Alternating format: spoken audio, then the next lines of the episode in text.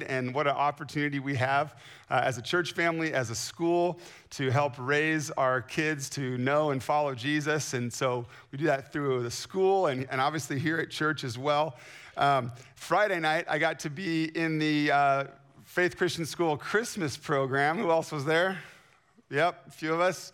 Uh, good times. The first graders through the sixth graders uh, did like kind of a mini musical, sang songs. There was some drama. They did a great job. Uh, prior to them, the preschoolers, though, always managed to steal the show. Have you seen that? The preschoolers sang a song, the preschoolers and kindergartners, and then they were also um, the stars of a video uh, where our preschoolers and kindergarten students retold the story of that first Noel, that first Christmas. Uh, and it was the story of that first Christmas in their own words. Uh, comical, I won't even try to do it justice. But they get to the part where they're talking about what we've talked about this morning the presence of all the angels and the, and the shepherds, and imagining the animals that were perhaps gathered around uh, the manger. And so the kids were asked what this is all about. What's the occasion? What's, uh, you know, why is this happening? And that, the phrase that jumped out at me, I just got such a kick out of it was, we're having a baby party. This is a baby party. This is why everybody's gathered. Is we're, we're throwing a baby party, and I love that. And, and it reminds me too of, um, of, of anybody seen the movie Star? Star, yes? Or well, my kids have seen Star a couple times lately. Star is an animated retelling again of the, of the Christmas story. And uh, there's some characters that that spend most of the movie kind of going back and forth arguing about what's, what's about to happen, this special occasion that's about to happen. Is it a birthday party or a baby shower? And, they, and they're going back and forth. But it really ends up kind of being both, isn't it? The birth of Jesus is a, is a birthday party and a baby shower, a baby party. That's what the preschoolers called it. Um, so that's what we get to do around here all December, church family. This is something worth celebrating and, a joyful event that we don't want to restrict to one or two days. But at Faith Church, we've spread out to take over the whole month of December because this is, is um, the Advent season, the preparation for that first coming and remembering that first coming, that first Advent of Jesus 2,000 years ago. Um, and so that's what we're doing around here is we're throwing a baby party. And, and right now in December, um, our teaching series is called God with Us because we, are, we want to remember this truth that our great and mighty God came to be with us, that the birth of this baby is Emmanuel, God with us. So uh, this morning, I want to invite you to the party, okay? And we're going to invite, invite you to the party in a couple of different ways. I want to invite us to, to that first party 2,000 years ago, the, the, coming of Jesus. And I want us to think through the, the, the details surrounding that. And then I also want to invite us to continue to celebrate this month, today, next Sunday, Christmas Eve. I want to invite us into that. And so I'm going to go back to my school days here, and I'm going to use the five W's to invite you. Anybody remember the five W's? What are they? Who, what, where, when, why, and then, and then what? And then somebody decided they were going to put in a non-W, and sometimes the writers, you know, writers are encouraged to respond to how, yeah, as well. So we're going to use those, and these are going to just help us review a little bit where we have been in this teaching series in December, and, and, then, and then our emphasis for today. So if we ask the first one of those W's, who, I'm pretty sure you guys can handle this one. When we think about that first Christmas, when we think about the baby in the manger, who? Good. A little bit of hesitation, worried it was a trick question. Nope, this is church. If I ask you who, there's a good chance you will be fine with Jesus, right? Yes. The baby in the manger, Jesus. Yes. And what else did we learn about the baby and about Jesus? Well, we see, we've been looking at this verse uh, the last few weeks, and it's on the screen now from the Gospel of Matthew, the story of Jesus' life.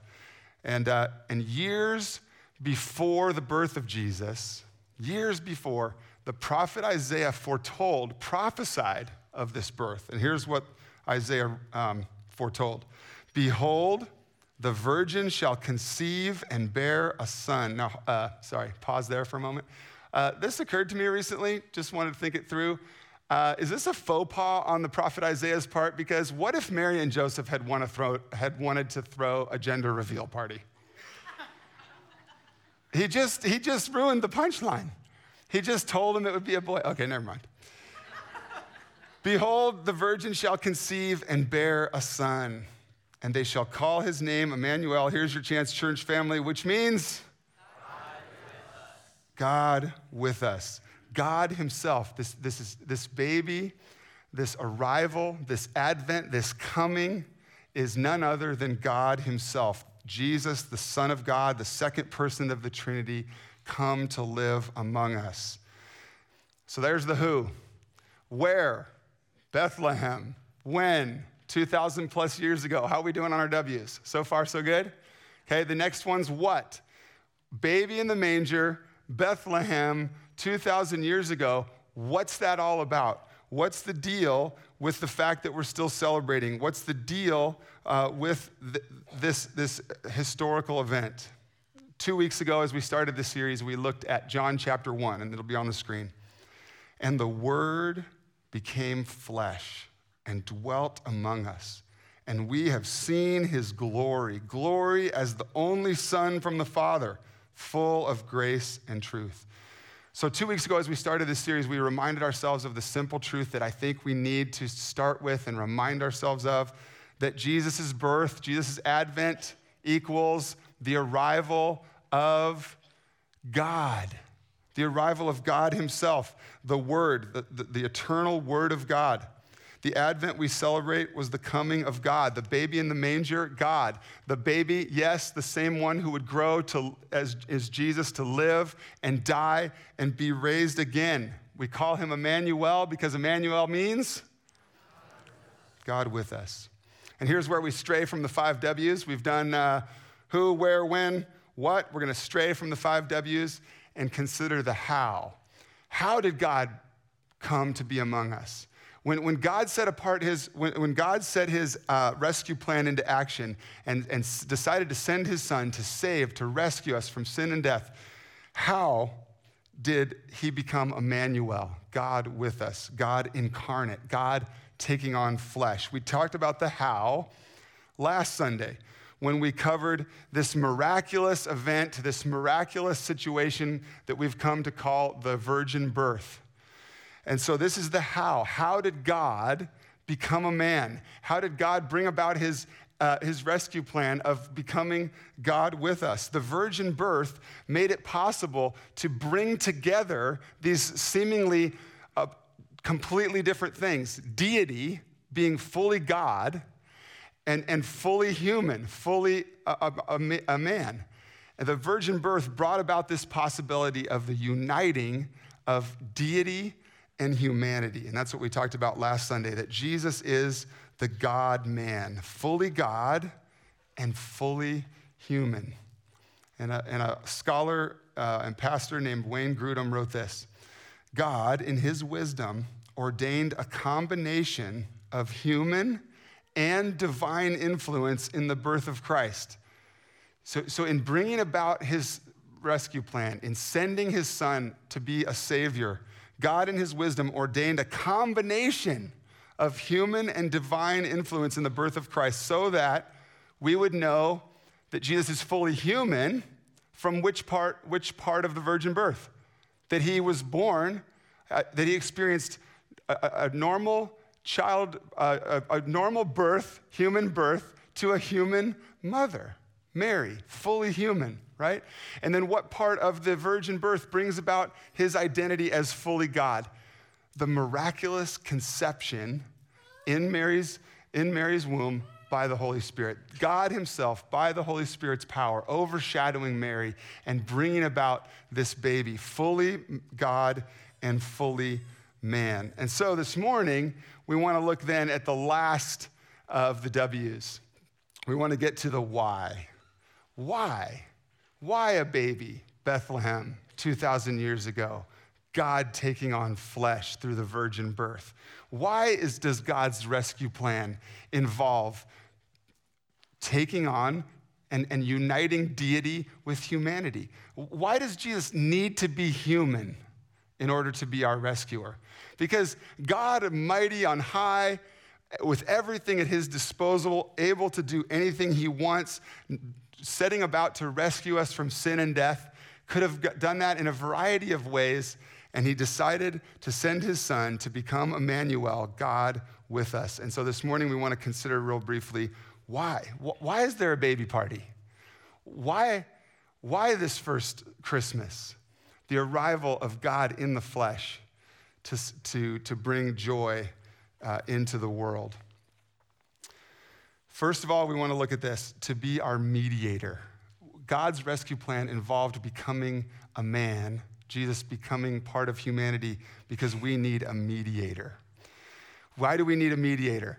Because as human beings uh, who are sinful, ever since the first humans, Adam and Eve, went against God, ate the forbidden fruit, fell into sin, ever since then, all of us, all human beings, have been born sinful, and we choose to go against God, and we fall short of his ways, and we can't match up on our own strength. There's nothing that we can do to earn our salvation, to earn his love. We need a rescuer. And, in this case, we need a mediator. And what does the word mediator kind of tell us? We need someone between us and God, right? And mediator has kind of a two, two-way purpose. We need a mediator. We need someone who will represent our great and mighty God to us.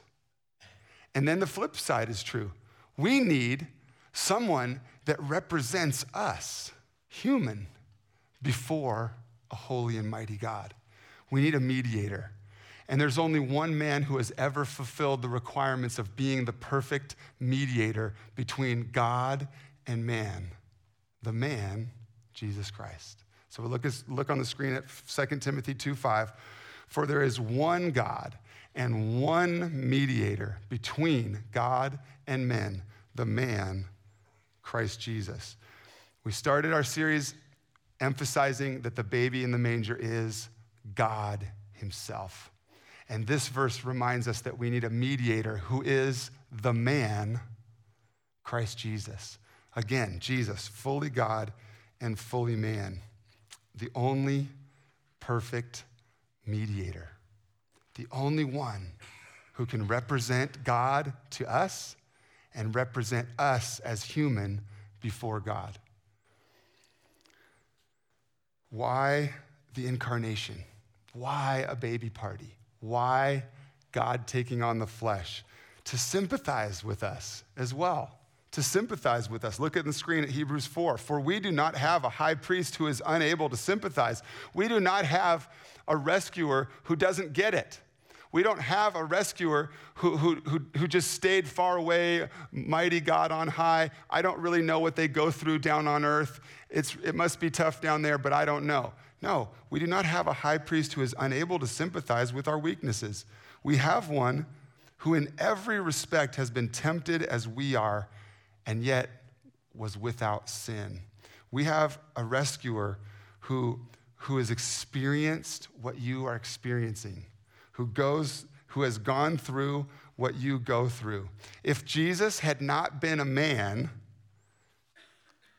if God's rescue plan had not involved becoming God with us, Emmanuel, if Jesus had not been a man, he would not know what by experience what we go through. You, you catch that? God knows all. God, God could know what you go through.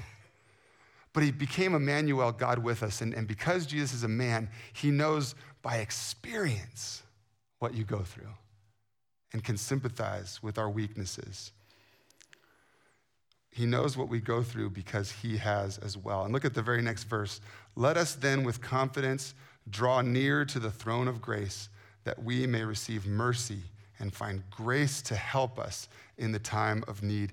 Emmanuel, God with us, has very practical and very helpful implications for us.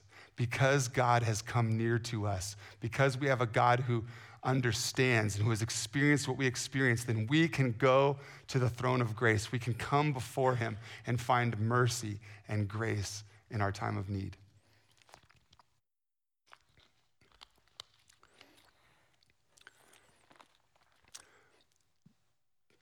Deity entering into humanity, God becoming man, also allows uh, Jesus to represent us and obey where we could not obey. Look at this scripture in Romans 5. Therefore, as one trespass, led to condemnation for all men, so one act of righteousness leads to justification and life for all men. What's the one act of trespass? We talked about it already. The, this one act of trespass, the first man, the first Adam, his sin led to condemnation. His trespass against God's uh, wishes, his rebellion against God's rules led to condemnation. Where the first Adam failed, though, Jesus didn't. Where the first human man failed and fell short, and ever since then, all of us do too, Jesus entered into humanity and came through and was, was lived a life without sin. Because the next verse tells us, For as by the one man's disobedience, for as by the one man's disobedience the many were made sinners, by the one man's obedience, the new Adam, the second Adam, Jesus is sometimes referred to, by one man's obedience, the many will be made righteous. Because of one man's trespass, we are condemned to sin, but in Christ, one man's obedience, here his entering into humanity allows him to represent us and to obey where we cannot. Uh, Jesus is the last Adam, and he had to be a man in order to represent us, in order to obey in our place, in order to fulfill God's laws in, in a way that we are incapable of. Jesus had to be a man to live the life that we cannot. And then, and then, Jesus willingly died the death that we deserve. Another reason why God's rescue plan had to involve becoming a man is because only a man could die in our place. Jesus is our substitute sacrifice. Not only did he live the life that we cannot live, lived a life without sin, but then he willingly died the death that we deserve, becoming the substitute sacrifice, taking our place, taking the punishment we deserve, paying the penalty for our sin. Look on the screen at Hebrews 2. Therefore, Jesus had to be made like his brothers. There's him coming into humanity, being like us in our humanity. Therefore, Jesus had to be made like his brothers in every respect so that he might become a merciful and faithful high priest in the service of God to make propitiation for the sins of the people. Propitiation is this idea of, of, of, of, of, our salvation being rescued from God's wrath. Propitiation is the substitute sacrifice that Jesus made on our behalf. Propitiation turns away God's wrath and instead brings about God's favor. Our rebellion, our sin, our going against God, our falling short is deserving of, of punishment. It alienates us from God. Our sin alienates us from God. Um, but this propitiation Jesus offers himself willingly, a substitute sacrifice to pay the penalty for our sin, to die the death that we deserved. And this turns God's wrath away from us, away from our sin. Jesus takes it upon himself, dies on the cross so that we might live. And instead, we experience God's favor, God's grace, God's love demonstrated to us in that while we were still sinners, Jesus died for us. If Jesus was not a man, if God's rescue plan was not to send his son to take on the flesh and become fully God and fully man, if Jesus was not a man, he would not have been able to die in our place and pay the penalty for our sin. Is it good news he came to be a man? So, why, why did, again, we were, we're, we're thinking through this. Why did his rescue plan include becoming a man? Also, to be our example, our pattern for living. Jesus came to live among us, he, he dwelt among us, he experienced what we experience, and therefore was able to show us the way to live. He was able to be our ultimate example and our pattern for what it looks like to live as followers of Jesus in this world, in in life as a human being on earth. Jesus is our example, our pattern. It says in 1 John, whoever says he abides in Jesus. Whoever says they are a follower of Jesus ought to walk in the same way in which Jesus walked, ought to live in the same way in which Jesus lived. So, in, in his humanity, Jesus showed us how to live. And, and the Bible tells us that, that, that we are being changed into the likeness of Jesus. That as followers of Jesus, one of the things that's happening is we are being changed into the image of Jesus. We are being made more and more like Him. Sanctification is a fancy word that means that we are becoming like Jesus as we follow Jesus. And the Bible tells us that we are being changed and transformed and made new from the inside out. And so, not only, uh, and not only that, but the Bible then teaches that when Jesus appears, when he comes again, we shall be like him. So here we are in Christmas time, celebrating Advent, preparing to celebrate the, that first Advent, that first coming of Jesus. And yet we also look forward to his second coming. And when we look Jesus in the eyes, the Bible says we will be like him. And so not only do we have hope in the now, hope that God is making us new and helping us to live for him, but we have hope to be made fully like him and live forever with him. That is, is what brings us joy at Christmas time. We have this hope for the future and hope for now as we follow Jesus. And speaking of that second advent, that second coming, when Jesus comes again, the last thing I want to mention about God's rescue plan, about the significance of, of including in his plan taking on the flesh, becoming a man, is that Jesus taking on flesh gives us a glimpse of our future. Jesus having a human body gives us a glimpse of what the future holds for us. Look on the screen at Colossians. Colossians 1 says, Jesus is the head of the body, the church.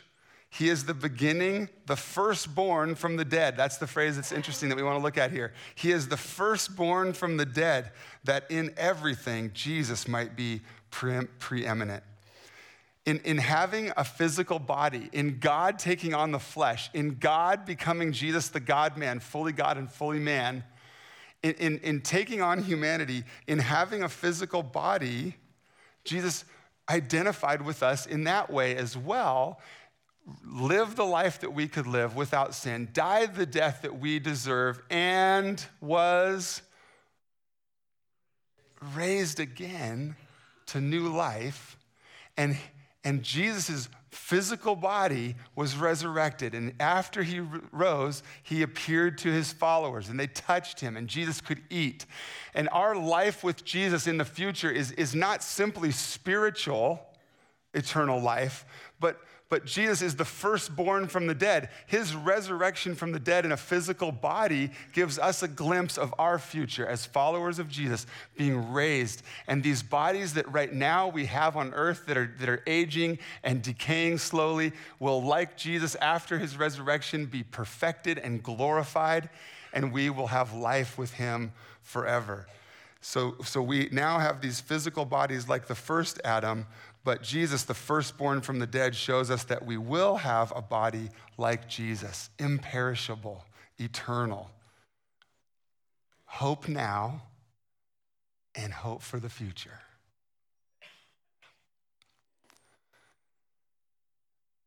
The gospel that we, that we hear in our, from our Bibles, that we proclaim every Sunday as we gather together, the gospel is the good news that God rescues sinners through the life, death, and resurrection of Jesus. But you know what caught my attention this week?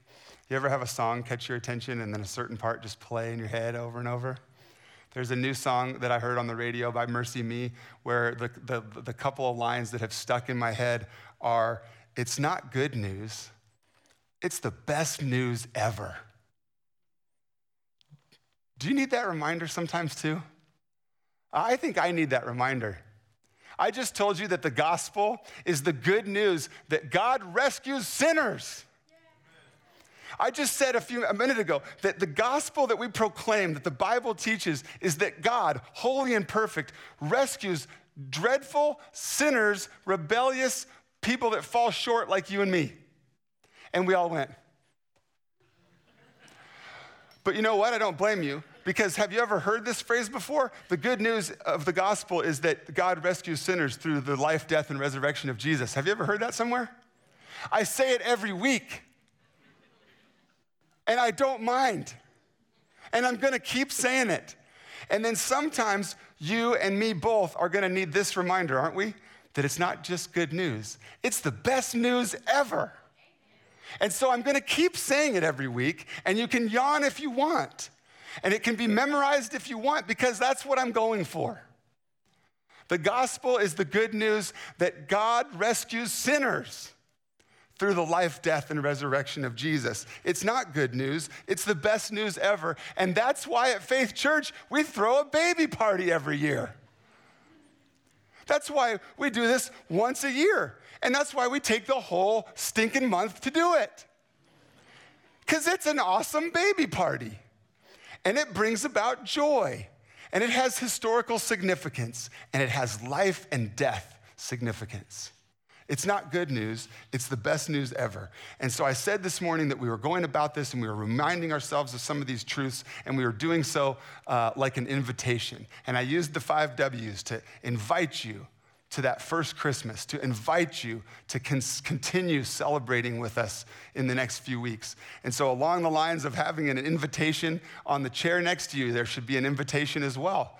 And that's to remind you to keep gathering together to celebrate Christmas together. We'll be here next Sunday at 9 a.m. and 1045, and we'll be gathering in here on Christmas Eve at 4 p.m. as well. So the invite on your seat is to remind you to be here to celebrate this baby party together. And you could also use that invite to hand it to someone, uh, a friend or a neighbor or a coworker or a family member who you would love to invite to come and join us and, and, have, and have be part of this baby party, okay? So we're going to do that. We're going to continue to do that next Sunday and then on Christmas Eve. And then uh, just, just something I want to quickly mention because this is, a, this is a, a, really cool opportunity we have in our church family that I want you to be aware of. There's information in your bulletin as well, but let me just highlight it. If you want to come to the baby party in the next couple Sundays and you want to bring a gift to the baby party, we want to give you a, a special opportunity. Um, the next two Sundays, we're going to receive what we would call a special offering where we're just going to give you a year end giving opportunity above and beyond what you already generously and cheerfully give to support the ministry of Faith Church. We're thankful for. And then just want to give you an opportunity the next two Sundays, we'll also collect a special offering. And here's what we want to do with that we want the special offering that, uh, uh that you give of your finances. We want that to go to three areas. We want it to benefit uh, some within our church and within our community and then we want some of it to be a blessing to, the, to people across the globe. So if you give to the special offering on the next couple of Sundays, uh, it's going to do this. It's going to replenish our camp scholarship fund, which enables our own faith church students to go to camp in the summer uh, a little cheaper. And then it's going to also replenish our, uh, what we call our discipleship fund or our benevolent fund. When people in our church family or in our community are hurting or encounter tough times or um, fall short on a, on a mortgage payment or face a sudden illness or uh, various things, various more examples I could give you. We want to be a family that can respond generously and serve those that have needs that come to us. And in the name of Jesus, show God's love to them uh, by helping them out in some small way. So that's what that fund is for. And then we're also going to create a missions fund that will uh, allow us to react. Um, spontaneously and promptly when we have opportunities to support uh, individuals or groups that are going to take the good news of Jesus uh, across the globe. So uh, look forward to that opportunity. Plan for that if you want. That's a great way to bring a gift to the baby party, if you will. Uh, let's look at this verse now one more time here as we close. Um, we'll put up on the screen 2 Timothy 2:5, and let me invite you to read it aloud with me. Read it with me if you would. For there is one God and there is one mediator between God and men, the man, Christ Jesus. Emmanuel, God with us. Jesus, the God man, fully God, fully human, our rescuer, our Savior, come to be with us, to know us, and to show us the way. That's not just good news, it's the best news ever. And that's why we throw a baby party around here.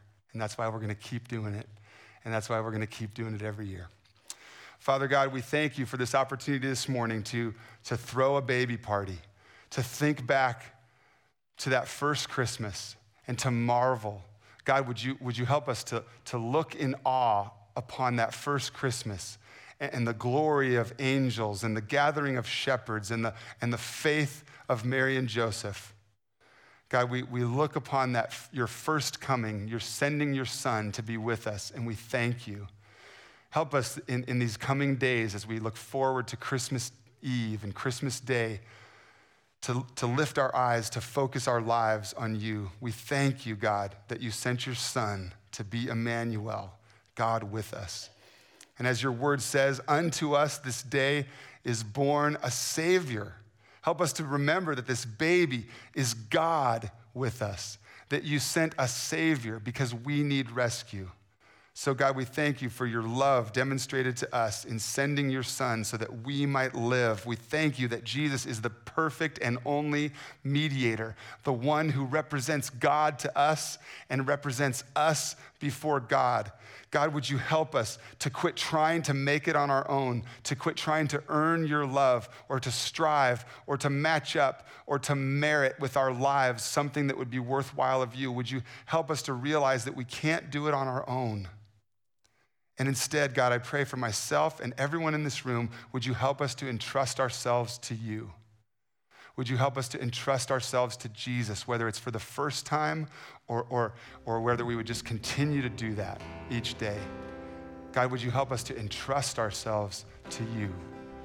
Unable, of re- unable to save ourselves, help us to give our lives to Jesus, the only mediator, the Son of God the Word who was made flesh. God, rescue us through him. We thank you for his life and his death and his resurrection. May we find in Jesus life now and life eternal. And as the ushers come this morning now to receive our offering, we pray that you would use it as you see fit, that our, that our financial offerings would, would be used for your glory that the ministry of Faith Church would continue to proclaim the good news of Jesus. And God, would you not only help us to give offering, financial offerings cheerfully and generously, but would you help us to offer our prayers and our hearts and our minds and our voices in song? God, we offer our very lives to you. Would you use us as you see fit? We thank you for making us your kids. Those of us that were apart from you, we are deserving of wrath, and yet in Jesus, you have made us children of God. May our lives proclaim that best news ever in all that we do and say. We pray this in Jesus' name. Amen.